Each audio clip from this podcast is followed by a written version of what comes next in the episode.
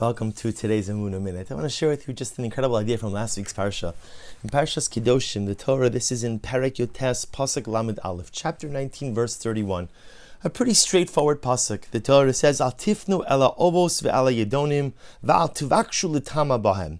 Torah says you're not allowed to seek out the counsel of the avos and the yedonim. And Rashi explains the problem over here is that these were a form of necromancy, a form of sorcery with communicating with the dead. Hakadosh Baruch Hu says, "I don't want you to do this. If you do it, you defile yourselves. Ani Hashem I am Hashem, your God." And the obvious question that Rashi is bothered by is, okay, Torah is giving me a pretty straightforward. Again, the Torah speaks a couple of times about about warning people, warning us not to get involved in these forms of sorcery, these forms of necromancy. But why does the pasuk have to say, "Ani Hashem Elokechem"? I am Hashem, your God. We understand, of course, as Hashem talking to us. And Rashi says something so nuanced yet so profound. Rashi says, "Ani Hashem Elokechem, I am Hashem, your God." Do Esmi atem machlifim b'mi. Know whom you are exchanging for whom. In other words, what Rashi says, if you seek out the counsel of the Ov and Yedoni, if you seek out the counsel of these forms of sorcery, divination, necromancy, just understand you're choosing them over me. I'm Hashem Elokechem. I'm here, I'm ready to help you.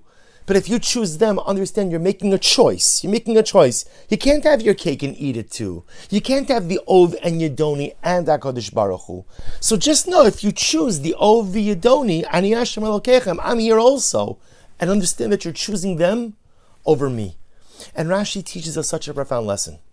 Life is filled with choices.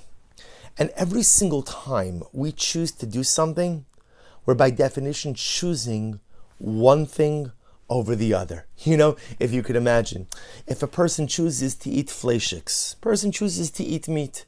So by definition, I'm choosing meat over milk, which and that there's a consequence. There's a repercussion. You have to wait. Okay, we have different minhagim for how long we wait, but you have to wait. No one's eating meat and then milk. You have to wait.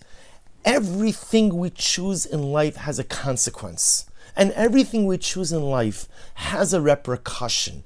In life, Rashi teaches us the most important thing to engage in is a cost benefit analysis. Everything has a cost and everything has a benefit. And you have to weigh those things against each other. Because what Rashi is really highlighting to us is that all too often in life we make decisions. And we kind of make decisions in a vacuum. We don't think about, we often think about the benefit, but we don't think about the cost. Or sometimes when it comes for the opportunity to do something good, we'll think about the cost but we don't necessarily go ahead and think about the benefit. For a Jew, proper decision making is before I choose a particular course of action, I ask myself, what's the cost? What's the benefit? What am I choosing? And what am I giving up? Ani. The cost benefit analysis has to be part of every single decision we make. And imagine if we approached our life decisions like this. Imagine if before we chose the milchiks, we, def- we realize you're giving up the fleishiks. You eat the fleishiks, you're giving up the milchiks. You choose the ovi adoni, you're giving up Hashem.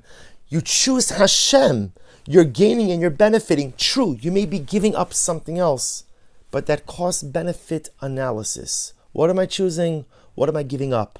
What am I getting? And what am I sacrificing? Is the key to successful decision making. Wishing everyone a wonderful day.